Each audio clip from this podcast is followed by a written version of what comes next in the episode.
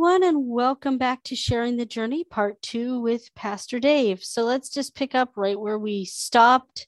Um, what happened with the Christian Blind Institute and the outreach centers and all that stuff?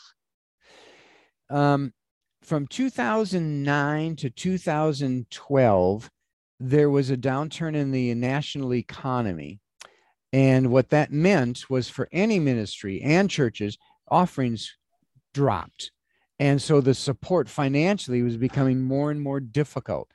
Um, we were actually at a staff in 2008 of six full time people. And um, no, I shouldn't six people.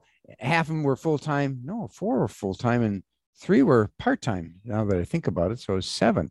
And uh, um, but then with the finances dropping, we had to drop first one person, then another person, then another and I could see something happening. And it's like, hmm. So I opened up conversations with Lutheran Braille workers to say, you know, there are two ministries. We are different. Could we collaborate so well that we become one ministry and so avoid both of us having financial problems? Um, because they had had some financial problems too, as all charitable organizations. And they said, you know, it probably would be a good thing by the way. The way and, and i've said this in front of them and my people and everybody laughs when i say this. Do you know how these two organizations started? Started because well i should ask you shelly have you ever been in the room with two stubborn german ladies no. oh my gosh. If you ever are, you know how these one one of the ladies, Mabel, said, We got to do braille for Sunday these kids in Sunday school. We're teaching them Jesus. And Elaine said, No, we got to do braille so they can read the Bible. The Bible's the most important thing, isn't it? Well, it is important, but we got to teach them Sunday school lesson because if they don't have a Sunday school lesson, they won't understand anything about Jesus. No, we got to two groups. that's how it started. and so as I started these conversations in 2010, went into 11, and we finally were able to unite the two ministries in 2012. Um, and um, at first it seemed okay, but looking back, there are a couple things that didn't go real well with the, the, the unification. Uh, they were really two different groups. Lutheran Braille Workers really was totally focused in on producing Braille our organization, Lutheran Blind Mission, was willing to do that, but also the hands-on ministry, working with people, and and that if you're in a if you're in a warehouse and you're working quietly on your own, or if you're just with it ten people, and then all of a sudden you have to work with lots of people, lots of people with funny temperaments and attitudes, and and and uh, it's a lot different and so they found that aspect of the outreach centers and the Christian Blind Institute difficult to work with. They kind of put that in my charge, but then again, the finances hit, and um, they asked if I could retool to be a instead of an outreach minister to be a uh, development officer, which means you go out and raise funds. I tried, but you can't turn a, the Titanic or a big ship around in the sea uh, in, in, on a 90 degree turn, boom. It, it, takes a lot of time. And we just didn't have time. So after a year, I was let go. And I knew that and was willing to go away. So in 2012, in the summer, no, October, October, um, they let me go and I walked away. It's kind of a combination, kind of a hmm. combination. And at that point, now we're coming into a different part of my life. Um, I was 55 immediately went to the the supervisor of my district and saying i'm willing to be a pastor of any congregation. Would you put my name out there to see if there'd be churches? And he did. That's right just like there is now. Silence. And i thought hmm. oh boy here we go again. They don't just like audrey didn't want to date the blind guy now they don't want to take the blind pastor. Well the supervisor actually told me later uh, after uh, uh there's a third follow-up meeting. He said, Dave, hate to tell you, but it's it's not your blindness, it's your age. I was over 55. He said a lot of pastors have struggles, and and and the churches won't say it because they'll get a discrimination of age mm-hmm. thrown against them. but they want the young, vital pastor with the young kids who, you know, has 20 years experiences, though he's only 35 years old. mm-hmm. And so it's just very hard for older gentlemen and ladies uh, to get positions when you're over 55. Well, the supervisor said, I we don't have a church there, but we do have a vacancy down in the inner city of St. Louis that they need a pastor part time if you're willing to go help. I said, I'll do anything. And this is after two years of doing nothing, sitting at home. Uh, I was eager to do something. And this was a inner city. Well, you maybe remember back in was it 2016, the Ferguson riots. Mm-hmm. Well, the Ferguson riots were actually kind of mild compared to what happened in North St. Louis, where I was. Oh, wow. Yeah, it was a rough, tough area.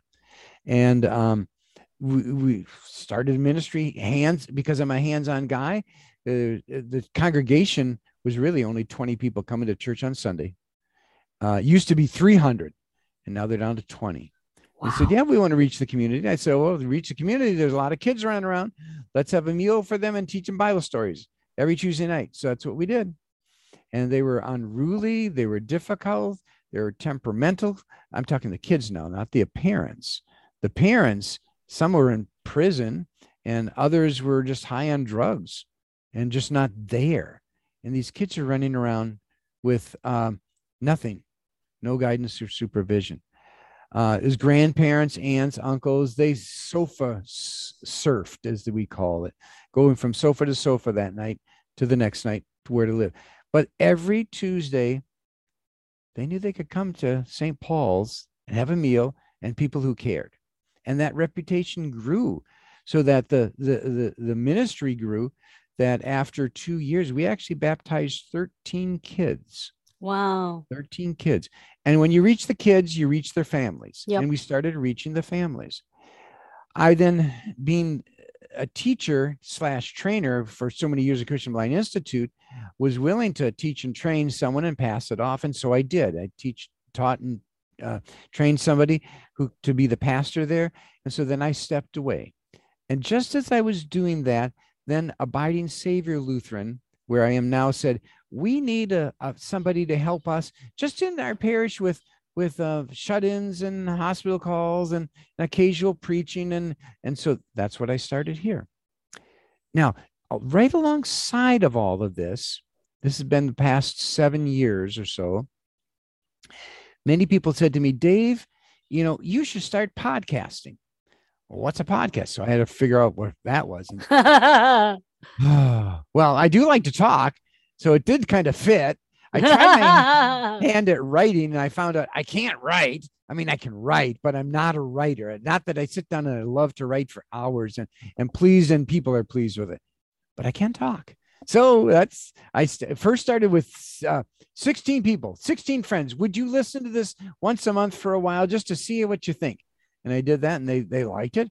So I started a little bit more, and a little bit more. And then I was able to get somebody to help me with uh, the the uh, the the web page and posting and and the podcasts have grown and grown and grown.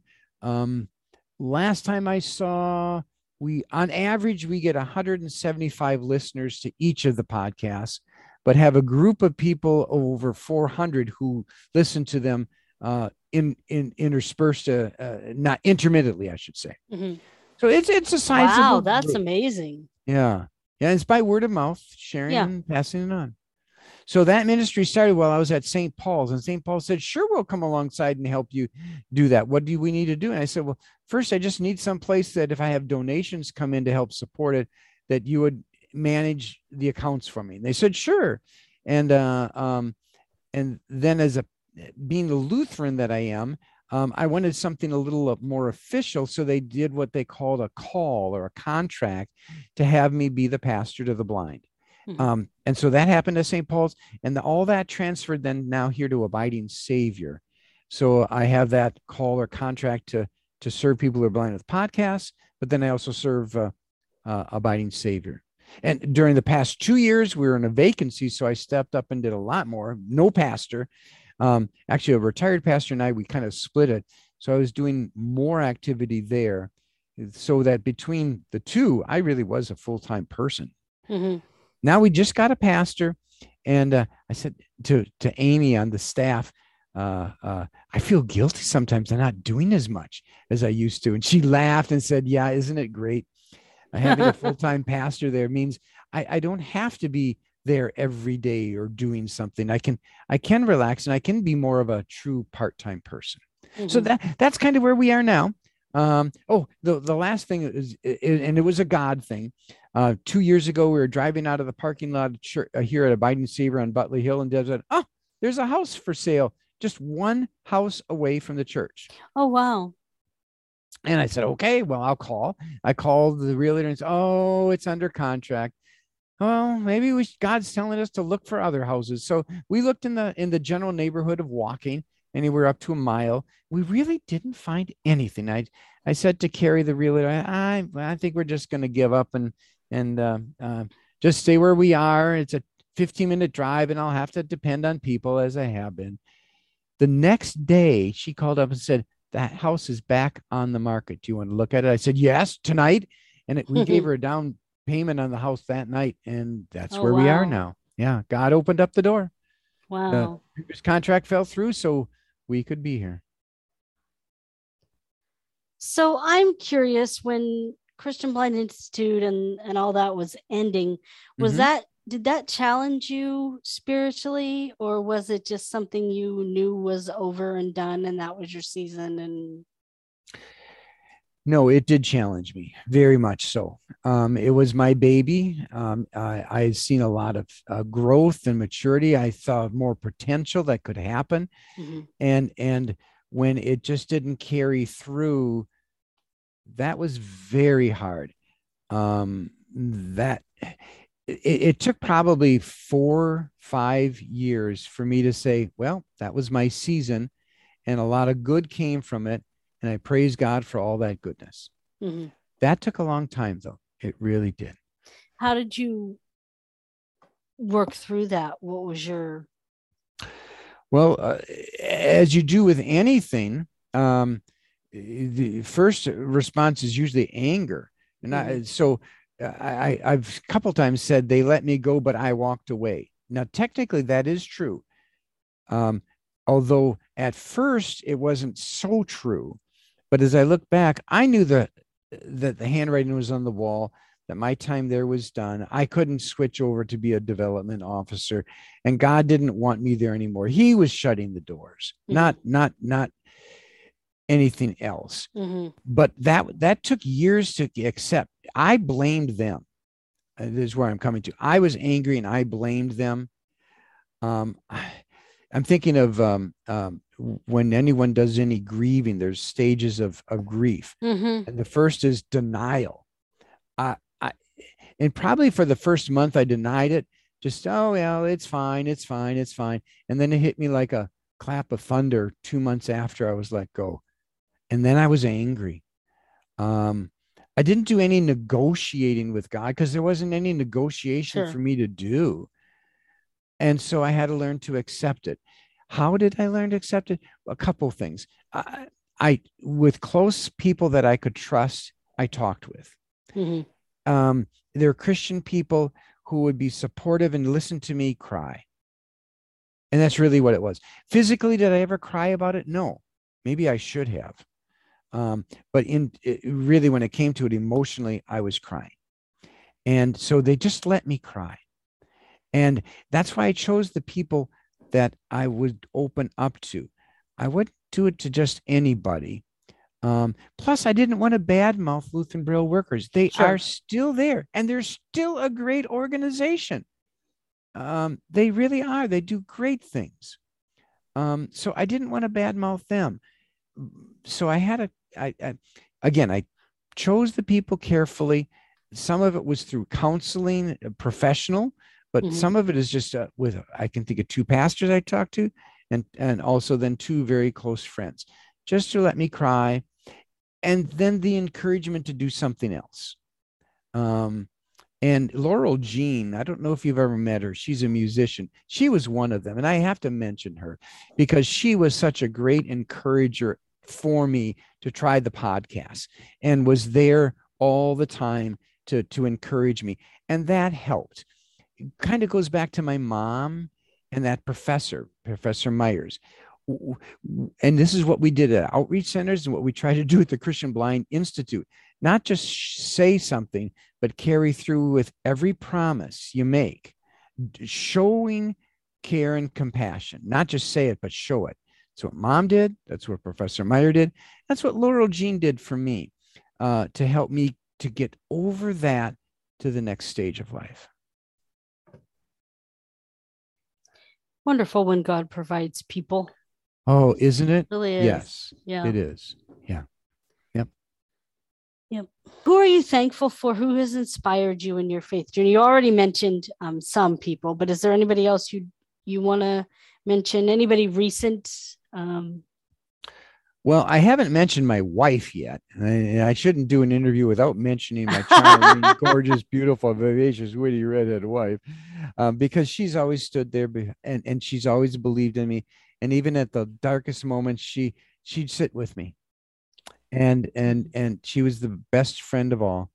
Um, so certainly her, and um, um no, I, I it really in the formative points. I think I've shared everyone, and then I can I can mention little here, little there that I've been very honored to be with people and helped by people. But those are the ones that stick out for me.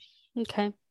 How does God's presence in your life make a difference on a daily basis? Hmm. You know, I, I've I've used this at the Christian Blind Institute. You may remember this. I, I and actually I said it this morning to a couple pastors that I was with. We're looking uh, in uh, the end of February is the Transfiguration, the Bible readings. If you're in church in a liturgical church where they follow the set of readings, will be about Jesus ascending on the mountain, becoming uh, transformed to show His glory underneath. But then He came down the mountain. Um, and why the question was, why did he do this? And it was, well, to show that he truly is God. Uh, in Matthew, the book starts, I'm getting to the point of this. Let's bear with me. That's in Matthew 17. But in chapter one, um, uh, the angel said to Joseph, uh, Don't be afraid to take Mary, because the child will be is of God, and you shall call him Emmanuel, which means God with us. And what does Jesus say at the very end of the book? The, oh, last verse of the book? Surely i am with you to the very end of the age. And then we come back to the transfiguration. Jesus was on the mountain. This is in the middle of matthew 17 he went up the mountain. The peter james and john were there and they said oh man this is cool. Let's make three three tents and we'll stay here with you. And but jesus then came back to himself uh, his normal earthly form that they saw and he went down the mountain it's such a comfort to know that our God is with us. I'm not alone. I'm not alone. He's there not only to forgive me, to strengthen me, to guide me. He he's my source. He's the one I can turn to. Um, I, he's the one who created the universe. Heck, if he's willing to stick with me, then it's got to be okay. So it means the world to me that he is with me. Everything. So, what resources would you recommend? Podcasts besides your own, of course. Mm-hmm. Um, any other podcasts, books, whatever that you would recommend for people interested in growing in their faith? I've come across a couple. Um, um, one, oh no, I should have been ready for the names of these. There's one that's um, by a, a, a cancer a gal who recovered from cancer, uh, rectal cancer. She's not bashful to even say it. She's from Britain too, um, and she does this with her Britain accent. I got bitten my booby, and how does she say that? And and, and I'm still walking around, and God is good. And, and she is there to give encouragement and help to people who are going through cancer. What I find is helpful that is um, cancer. When you get cancer, it's a shock, and, and it's a reality. You might die and so she's dealing with people who are facing death and struggling, a shock. And, and the counsel and the podcast she gives has wonderful stuff. So I really like hers. Um, um, Nikki Hart. No, I'm sorry. I'm gonna. Ha- I have to. If you It- want to um, email them to me, I can. Uh, Can I do that? Show notes. That would be great. That would be great. There's another one called a 10 minute Bible story, 10 minute Bible study. And it's a, it's a real neat Christian guy. You just, it's 10 minutes every day. And he works his way through the Bible. Oh, Um, he gives history, background, um, and and and he's got a wonderful uh, voice to listen to. And he's not a talking head, a preacher. I mean, he really does his stuff well that engages you. It's really fun. Um, and I can get you that. That's another one I listen to. The other podcast, believe it or not, I, I do some history, I do some trivia, I do, and, and quite frankly, I I will load some new ones in listen for three, four, five times, and then delete them uh, Mhm. from my my Victor uh, list. And I just like to hear what other podcasters do all over the place um, uh, to see hot what and how, not just the topic, but the way they approach it. Uh, you can tell if there's preparation um, in, in in what they're presenting. Um, it's it's just uh, the, the more and you, can tell I wasn't prepared today because I had to pull up the list of questions. Well, I wasn't going to say that, but okay. but when you listen to some of these podcasts, it's it's uh, just a variety of all different topics. It's kind of fun because you get to hear not only the ones that are produced by NPR, but then just the individuals from their houses. I'd love to And sound as good good as ones. NPR. And some of them sound better than NPR. yeah. Mhm, mhm, That's right. This is another recently question. Are there, and you've covered a lot of ways, but are there specific ways that the Lord has been working in and through you lately? Working in and through me lately. Um,